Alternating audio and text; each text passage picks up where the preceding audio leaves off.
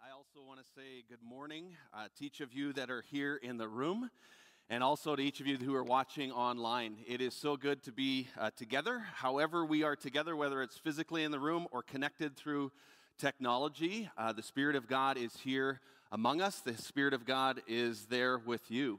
And so we're just really thankful. I'm wearing my Palm Sunday shirt today, right? So I'm waving all the time. And so uh, this is a great day. And uh, last week we had Chandra, she was finishing off the Sermon on the Mount uh, section of this Kingdom Culture series. And so the Sermon on the Mount, as we've been talking about, is that section in Matthew of Matthew chapter 5 to 7. And so Chandra brought a conclusion to that part of the uh, Kingdom Culture series.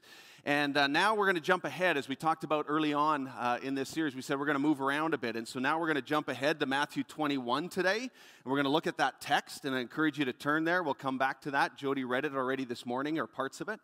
And, uh, and then next week, we're going to jump ahead again and we're going to go to Matthew 28. And we're going to look at the resurrection story as that pertains, obviously, to Easter Sunday. And then after that, we'll circle back and we'll go back to Matthew 8 and we'll pick up this Kingdom Culture series from there. Still with me? It'll all make sense. It's, uh, it'll be great. And so that's a bit of the plan. So, as I mentioned, Jody read uh, in Matthew 21, uh, verses 1 to 11, and, and kind of the key text that gives a picture of this day many years ago where Jesus enters into Jerusalem. And it's this event that has become known as Palm Sunday.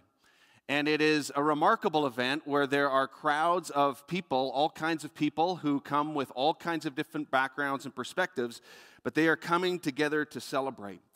And for those of you who grew up in the church, it's maybe a very familiar story. Uh, for those of you who maybe didn't grow up in the church, maybe it's not that familiar a story, and maybe it's a little bit confusing or you have questions. And if so, you're in good company. Uh, and I think it's one that, again, for all of us to come back and revisit and ask uh, questions of, but then also to allow the text to examine us. And that's what we want to do today uh, as well. So I wonder if you've been in a setting where you've been a part of a large crowd. Okay, now I know that that hasn't happened for at least a year. Uh, where you haven't been together in a large crowd, and so we're, some of us are missing that. But I think back to large crowds, like maybe it was something like Palm Sunday, and I think back to 2004 Stanley Cup playoffs. Calgary Flames are playing, playing the Tampa Bay Lightning. It's in the Stanley Cup finals, actually. And I was at one of the games in Calgary that Calgary won. And if you remember, there was something that happened after the games in Calgary known as the Red Mile.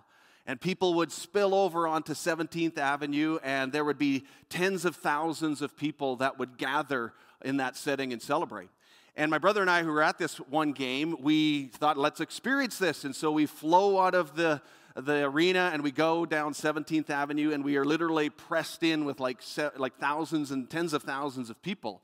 And pretty soon it was one of those things where it's like, okay, I think I've had enough. I think this is a little bit much. And we kind of finally wedged our way to the outside of the flow of things and just kind of circled around and got out of there. So that's one memory I have. I don't know what memories you have. And again, we don't have ones that are recent. But this was a day on Palm Sunday that was filled with crowds.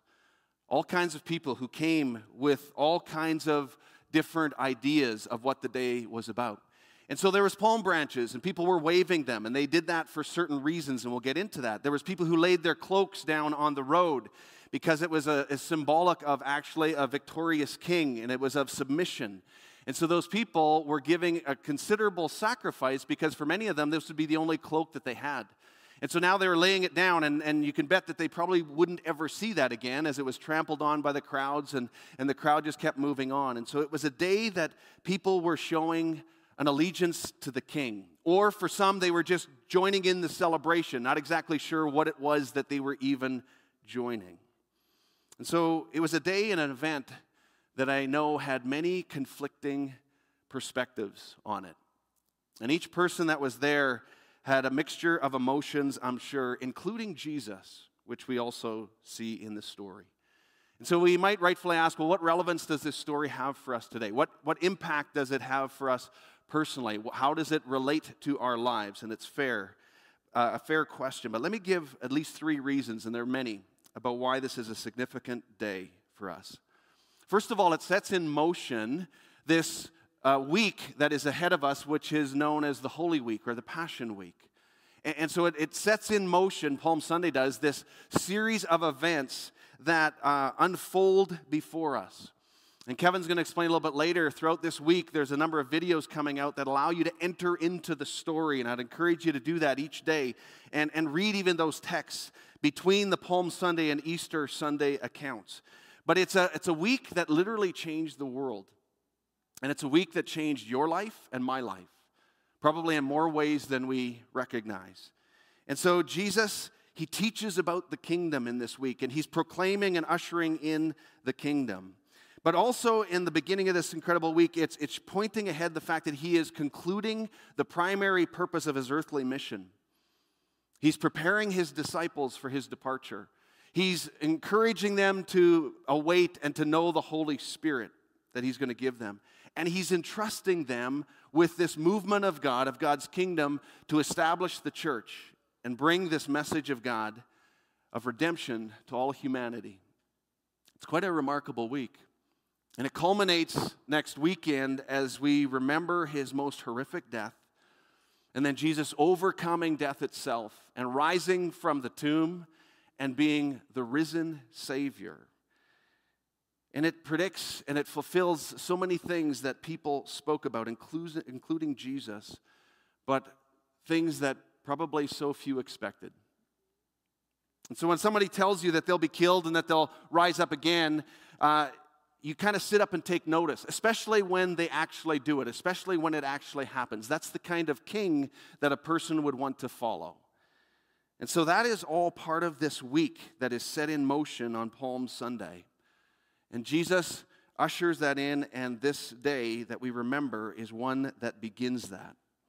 So, a second reason that this Palm Sunday event is significant, I think, for us, for people today and for those people at that time, is that it's a day that, that signals this fulfillment of so many things that Matthew was speaking of. Matthew, in the book of Matthew, we've talked about the fact that he often teaches and he outlines and explains things that were prophetic words uh, spoken centuries ago, and now we're coming to fulfillment.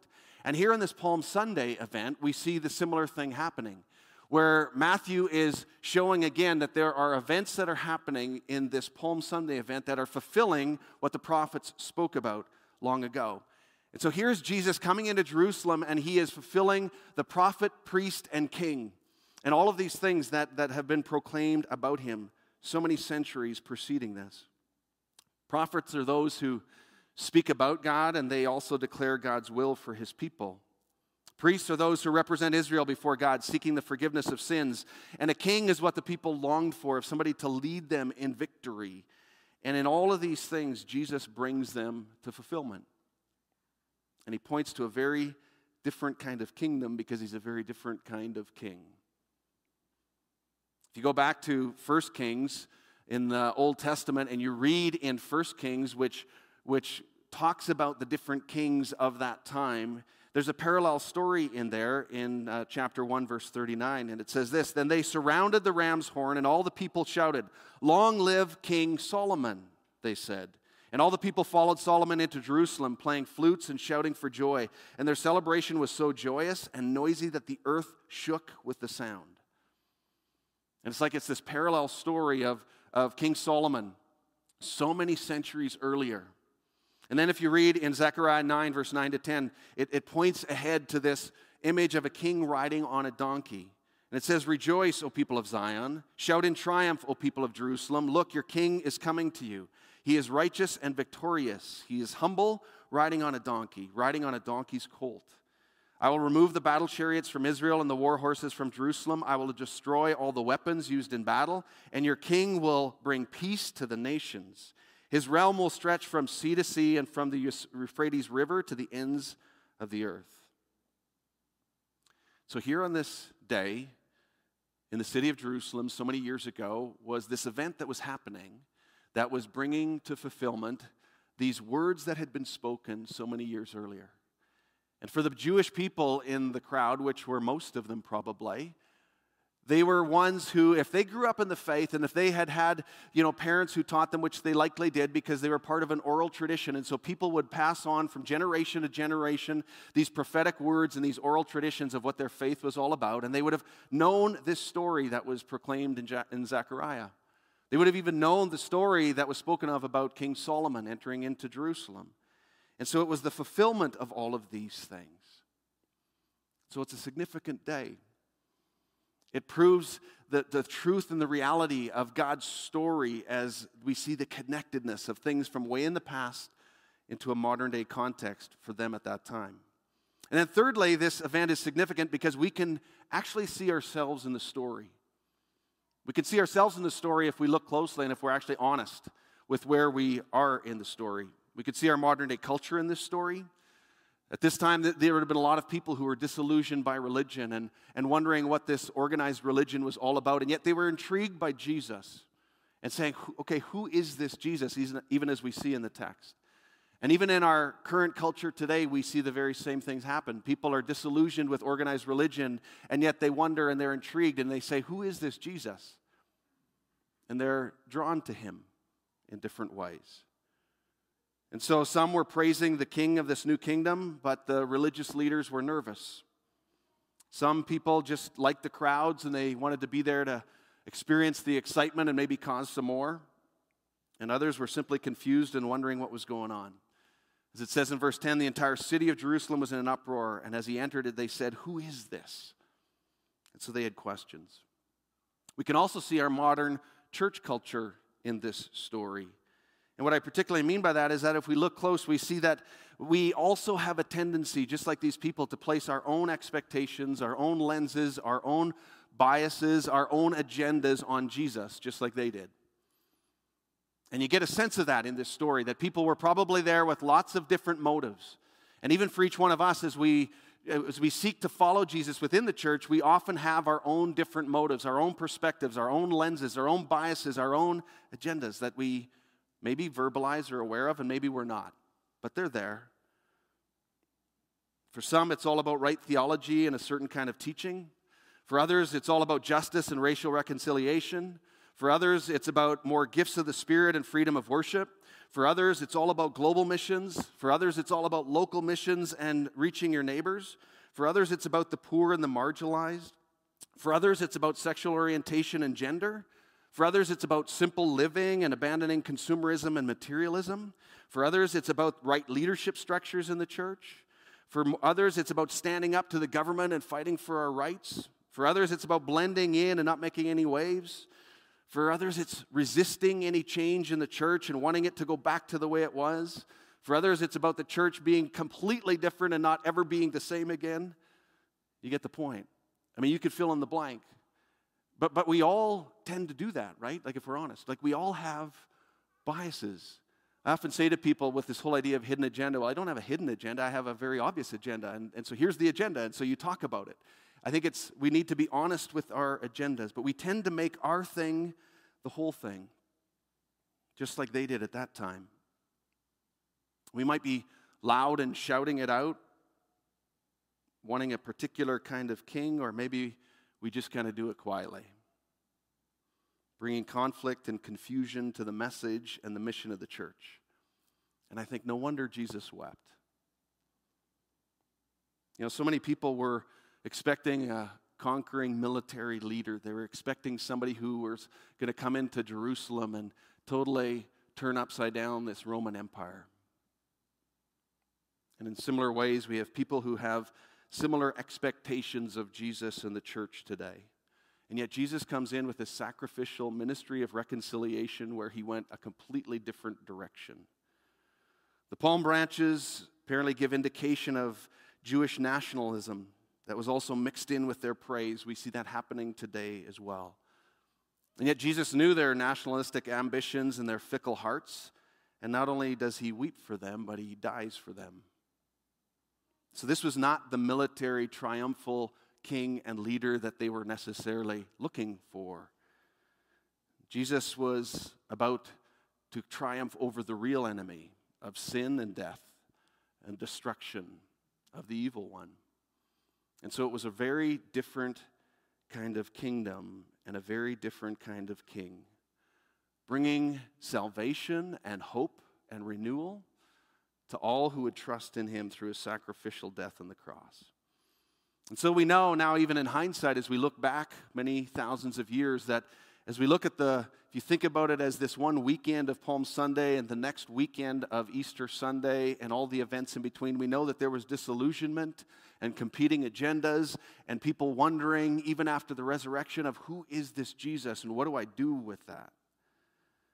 And so, if we're honest, again, we, we come with diverse expectations, we come with diverse emotions, and we place our hopes and dreams and agendas on Jesus. And yet, what we see in this story is that Jesus continually, he continually surprises his disciples. And he surprises us today as well, too, if we allow him to. If we can get past some of the things that kind of cloud our vision of him, he surprises us because he's disarming and he's so different than any expected. And then Matthew, he goes on and he records uh, what Jesus does as he goes to the temple and he wants to go there and observe what's happening in the temple courts. So it says, Jesus entered the temple and began to drive out all the people buying and selling animals for sacrifice. He knocked over the tables of money changers and the chairs of those selling doves. And he said to them, The scriptures declare, My temple will be called a house of prayer, but you've turned it into a den of thieves. And he clears the temple courtyards. And he makes it a place of healing and hope again, as you see in verse 14. what's interesting about this is the Gentiles, they were relegated to the outer courtyard around the temple. They weren't actually allowed into the temple because that was for the Jews. And so the Gentiles were allowed in this outer courtyard.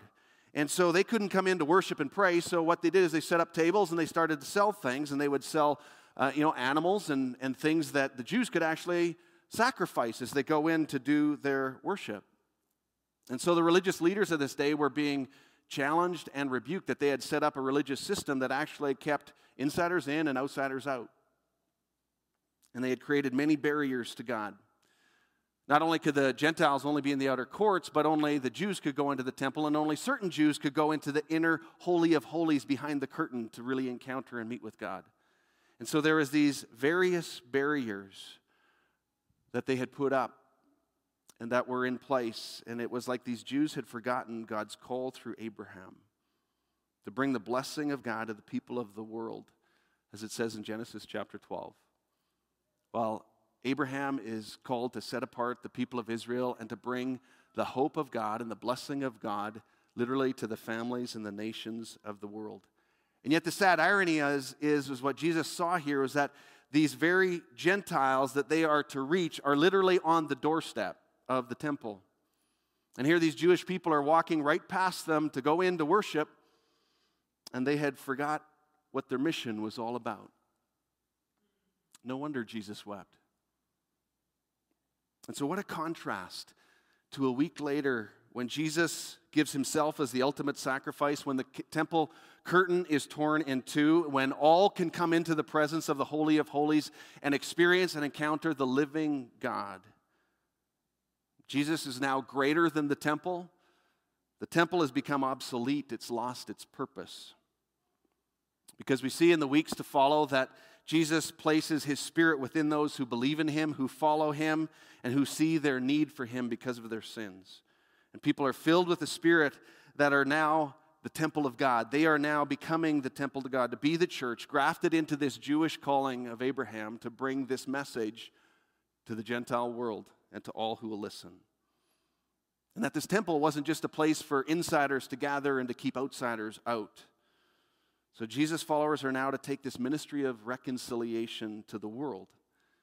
And so we see in the book of Acts the church is born and this movement begins. Then there's this interesting and somewhat strange interaction that Jesus has with a fig tree, if you keep reading in this chapter in Matthew. It says, In the morning, as Jesus was returning to Jerusalem, he was hungry, and he noticed the fig tree beside the road. He went over to see if there were any figs, but there were only leaves. And then he said to it, May you never bear fruit again. And immediately the fig tree withered up. So the fig tree is unproductive, no figs at all. So Jesus casts judgment on it. And you see, the condition of the fig tree relates to the people of Israel. The Hebrew people who had been called by God for a great purpose in the world, and the fig tree represents their spiritual condition and their lack of fruitfulness.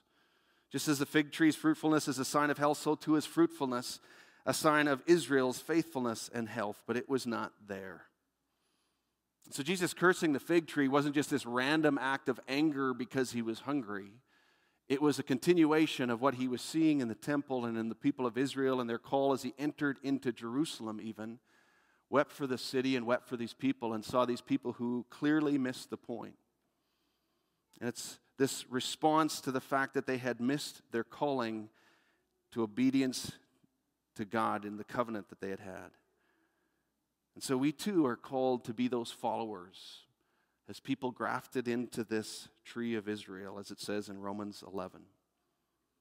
So for us, it's important to reflect and just ask questions like, you know, what would happen if Jesus came to cleanse our temple and to examine the fig tree of our life? And you know, I'm not talking about the church building and that we can gather in a building now, but the temple of our life, both the temple of our life individually and the temple of our life corporately as the church. And what is the fruitfulness of our obedience? You know, when you listen to the words of Paul later on as he's writing to the churches, and you see that this movement has spread out now, and the church has been spreading throughout the New Testament, and now Paul's writing letters to these, these people that are out there in these churches and many, many Gentiles. And he writes this word to Gentile believers. And think of the difference now from Palm Sunday to Paul in Ephesians chapter 2. And Paul says, So now you Gentiles are no longer strangers and foreigners. You are citizens along with all of God's holy people. You're members of God's family, and together we are his house, built on the foundation of the apostles and the prophets. And the cornerstone is Christ Jesus himself. We are carefully joined together in him, becoming a holy temple for the Lord. Through him, you Gentiles are also being made part of this dwelling where God lives by his Spirit. Isn't that an incredible picture? You know, that's an incredible picture when you think of what Jesus saw in the temple on that Palm Sunday. And these Jewish people who had missed their call of bringing the blessing of God to the Gentile world that was all around them, even right outside the temple. And now Paul is saying to them, You Gentiles, you are this temple because the Spirit of God lives within you. Peter says it this way You are living stones that God is building into a spiritual temple. And so, as we assess and as we reflect on that, we have to think okay, where is there corruption and defilement in the temple of our lives that Jesus needs to clear out? Where is it that Jesus needs to help us return to our calling of obedience and fruitfulness? Fig trees are meant to produce fruit, disciples are meant to produce fruit as well by saying yes to God's kingdom invitations over and over again entering into discipleship relationship fueled by prayer and obedience and marked by very evident fruit. And so, what would Jesus see as he inspects the fig tree of our life? Is there evidence of fruit? I think one of the things I would encourage us to see in this text today, this Palm Sunday text, is that Jesus can surprise us again. And maybe we've for too long just put our own expectations and our own agendas and our own kind of lenses on Jesus. And maybe, maybe this Palm Sunday, like those crowds that were gathering and worshiping Him, maybe it, it is a day to just allow Jesus to surprise us, to surprise you. And to see Him again for who He really is, that He is a very different kind of King in the kingdom. And to lay aside our own stuff and to embrace who He is and what He has for us. Let's pray together. So, Lord Jesus, I thank you so much that you are a different kind of king and that you refuse to conform to our agenda and the kind of king that we want to make you into. And Lord, I just pray that you would surprise us again today. I pray that you would help us to see more of you, to see you more fully, more clearly, that you would help us to lay aside our agendas and our perspectives more consistently and to just seek your face and your kingdom. And so, Lord, thank you that you are transforming us, that you're transforming us individually, and that you're transforming the church. God, you, you radically changed the church in that time. And I believe that you're doing it here again today. May you continue to do that, Lord. May you continue to shape us and mold us more and more into your image, that we may walk in obedience, and that we may pick up this call to bring the blessing of God to the nations of the earth. I pray in Jesus' name. Amen.